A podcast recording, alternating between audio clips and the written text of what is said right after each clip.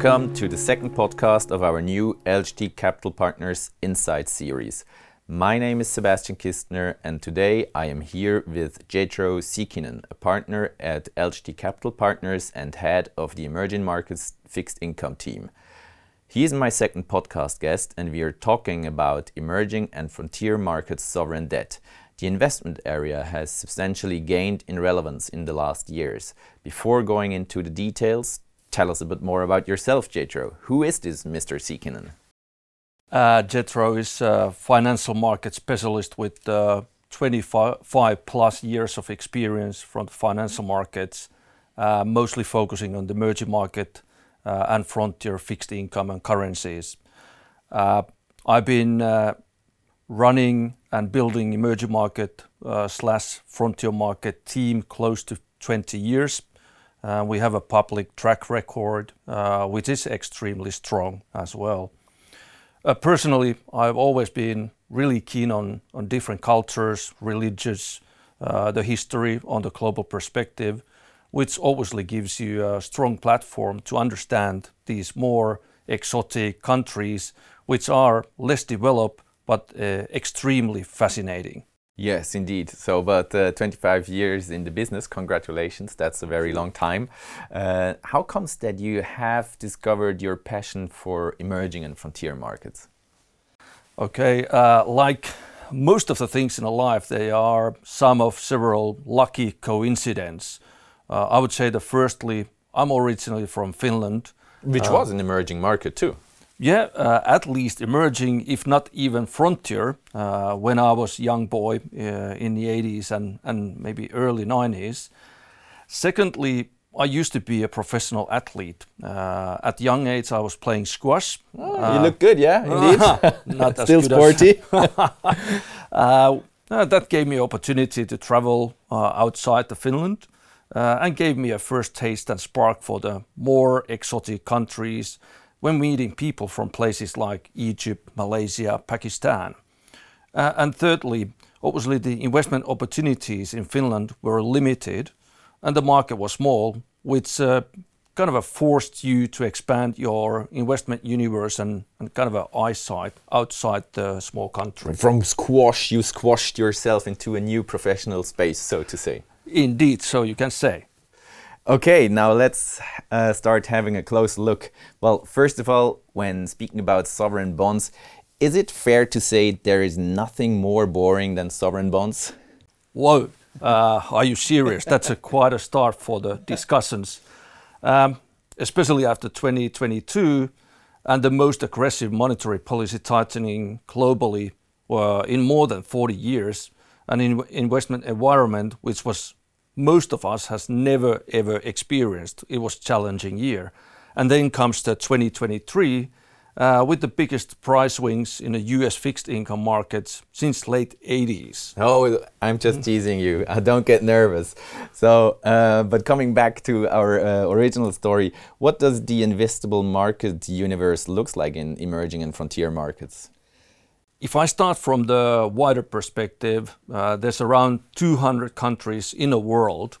Uh, our research universe contains around 170 countries, uh, out of which approximately 30 are classified as emerging countries, and then rest around 140 as a frontier. But where do you, where do you draw the line between emerging and frontier? I think that's quite difficult. Yeah, it's an extremely tough question which comes up all the time, and there is not really one correct universal answer. Give it a try. Give it a try.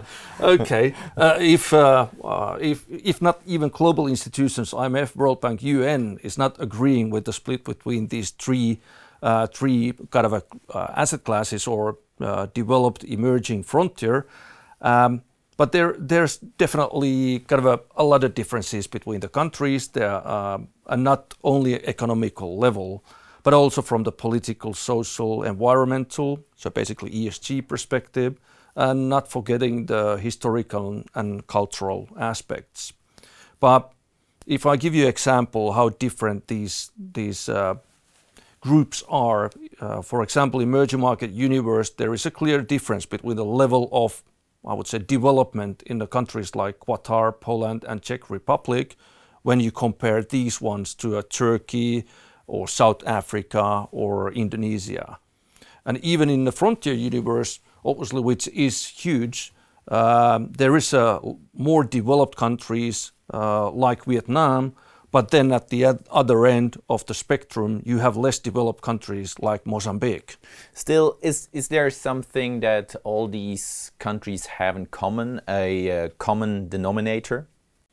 The common denominator is that they are growing really strongly uh, throughout the time. Uh, but if we look at uh, from more structural uh, uh, perspective, which is supporting this uh, strong growth, the first topic is uh, demographics.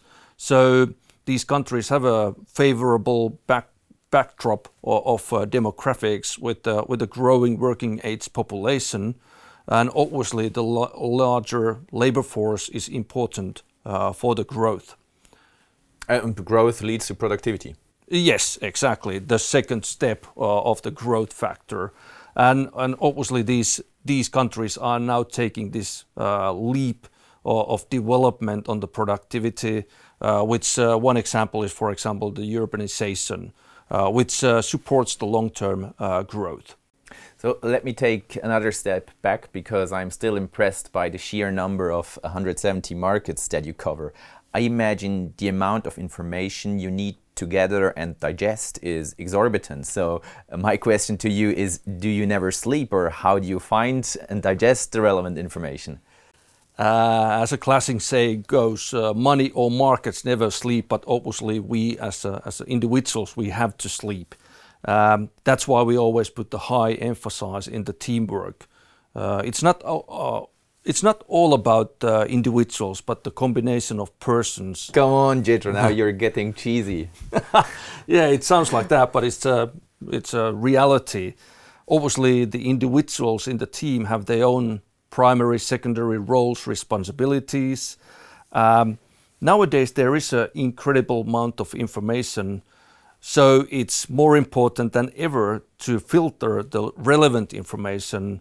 And this is something that you can do only at the team level, not at the individual level. So, accepting the fact that you are apparently team players, um, I would be interested in learning more about how you make sure that you spot the right information and you, you make the decisions what is important information and what is not. Can you elaborate more on that? Yeah, obviously the, the relevant information has to be uh, in line with our own investment philosophy, which is focusing on the long-term developments rather than kind of a short-term movements.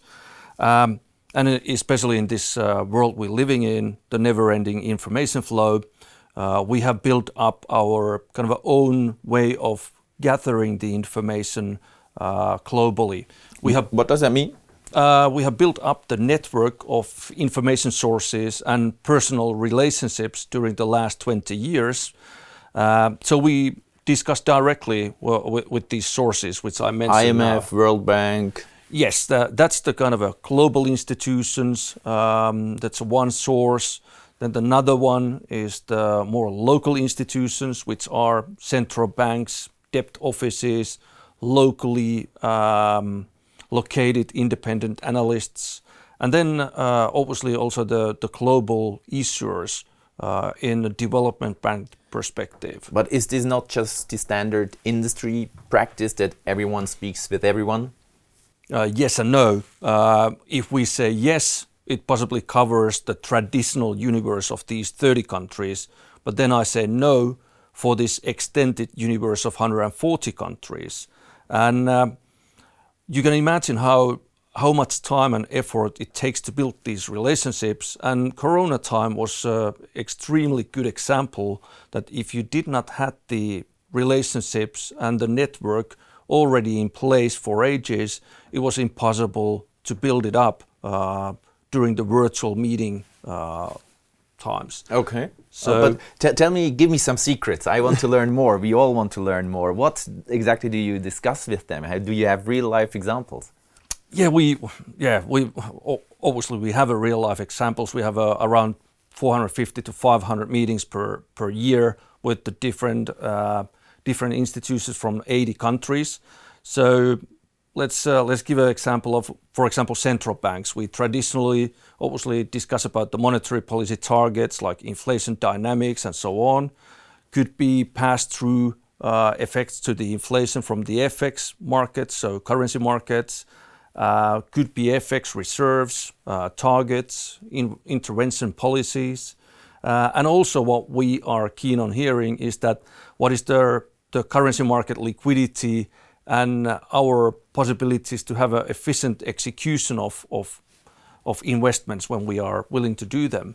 But then on the that's a central bank perspective. Then from the let's say debt offices, uh, we have a kind of a cases where we've been discussing with uh, the Latin American debt offices of their financing needs and, what kind of instruments they are preferring, where our needs have been heard and and kind of we have received the favorable um, not terms but but something that we have been willing to look at from the longer uh, investment perspective.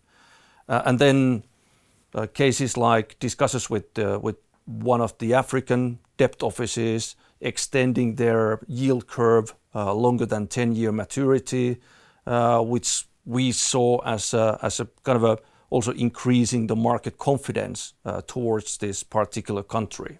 Okay. Speaking of countries, um, of course, it would be very interesting for us to get a better understanding of uh, which markets markets you deem to be interesting, both on the short term and also on the long term. So, can you give us some specific examples where you think these are the rising stars? Okay, let's start uh, start from the kind of a I would say most uh, developed, uh, which has been kind of in, our radar screens for ages, the Uruguay. Uh, which is having a very strong story in both economical but also environmental, social, and, a governance perspective. All indicators at the very high level, mostly best of class in its own peer group. Green energy, for instance, is very important. Yeah, yeah they've been uh, putting a lot of focus on the on the environmental aspects. Uh, they have lowered the emissions uh, they are having a sustainable use of natural resources. But also on the governance perspective, uh, low corruption, very high institutional strength, political stability makes Uruguay like really good example of strong, positively developing country which is already at the high level. Okay, investment horizon right now.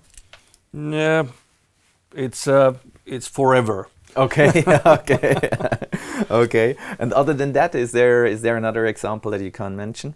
Yeah, maybe we um, we take the Uzbekistan, which is wow, that's that's uh, that's a huge story. Turnaround in 2016.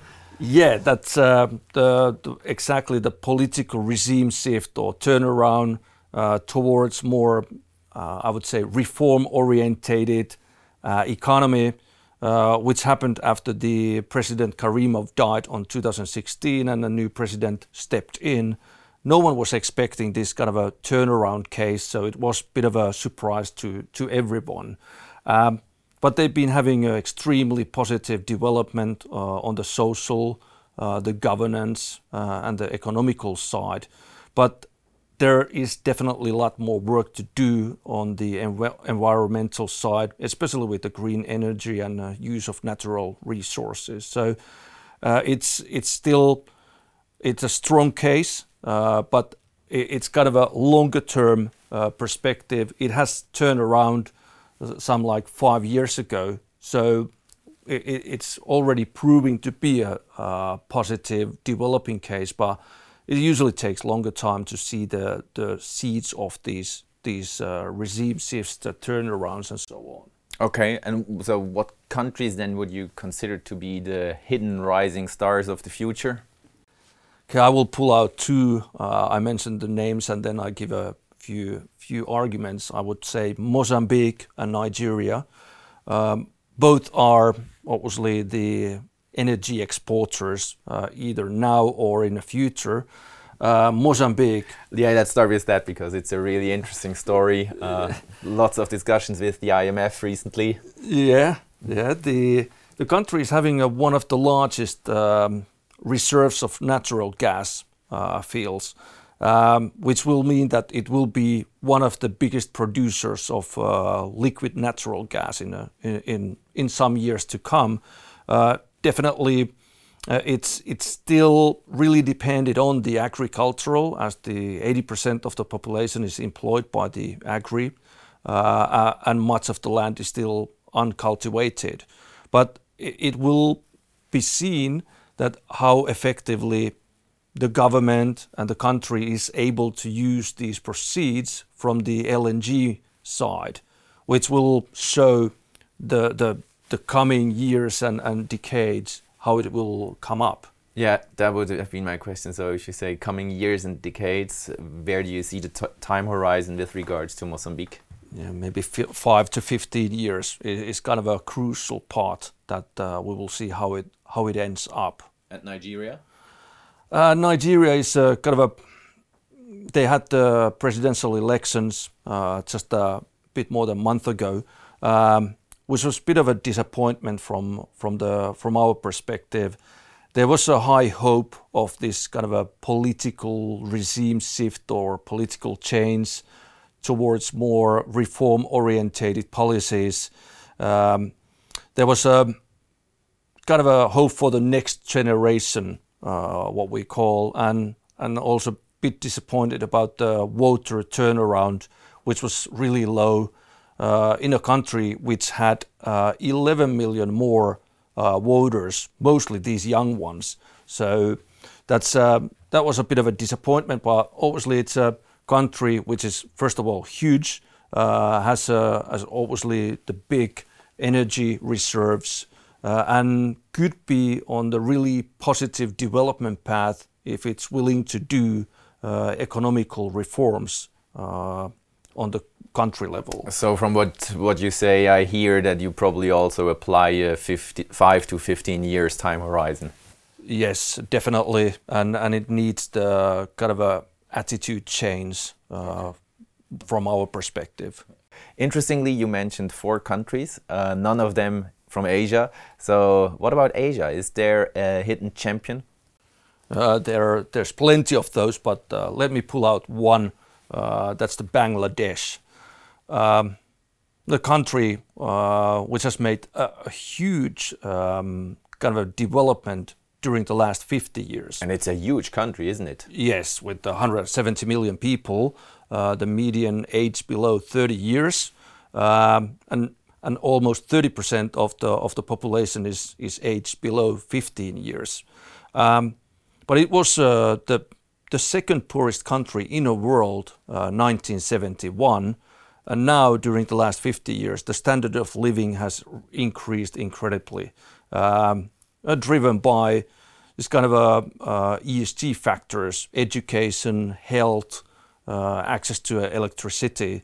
Um, It's well-diversified economy, obviously focusing on certain areas, uh, but still the one negative side is obviously its dependency on the energy imports, and especially during the last uh, year when the energy prices have picked up, uh, it's been a bit under pressure. But I think the Bangladesh is kind of a good case in Asia. It has done a lot of good work, and we just need to wait how it develops on the longer horizon. Thank you, Jetro, uh, for giving us these examples. I think everyone would be keen to learn more about uh, your ideas and uh, hearing about specific examples. Unfortunately, we're already coming towards the end of our 20 minutes podcast. So before wrapping up, I would like to know why is it the right time to invest now in emerging market debt? Well, tricky question, Uh, always with the timing and uh, especially in an uncertain environment like we have currently globally. But uh, maybe I give a few arguments. First of all, the valuations are attractive, both from the absolute and relative perspective. Um, global investor positioning is low, so we are not overcrowded environment. Fixed income obviously providing a lot of a diversification, and especially in case of emerging market and a frontier uh, fixed income, uh, as there are a lot of different aspects and risk drivers on these four basically sub-asset classes that we've been discussing. And and then it's one of the very few kind of asset classes, the emerging market frontier, where you are able to invest through the whole rating universe, uh, starting from the investment grade, really developed countries, uh, down to the less developed, uh, so-called high yield uh, names, which all have different um, return drivers. Okay. Thank you very much, Jetro. I really enjoyed our conversation, and I hope so did you and our listeners. Um, if you have any questions on emerging and frontier market sovereign debt or would like to discuss the matter further, please send us an email to lgt.cp.insights@lgtcp.com. The white paper is available on our website. Please visit lgtcp.com. Thank you very much and see you soon. Thank you.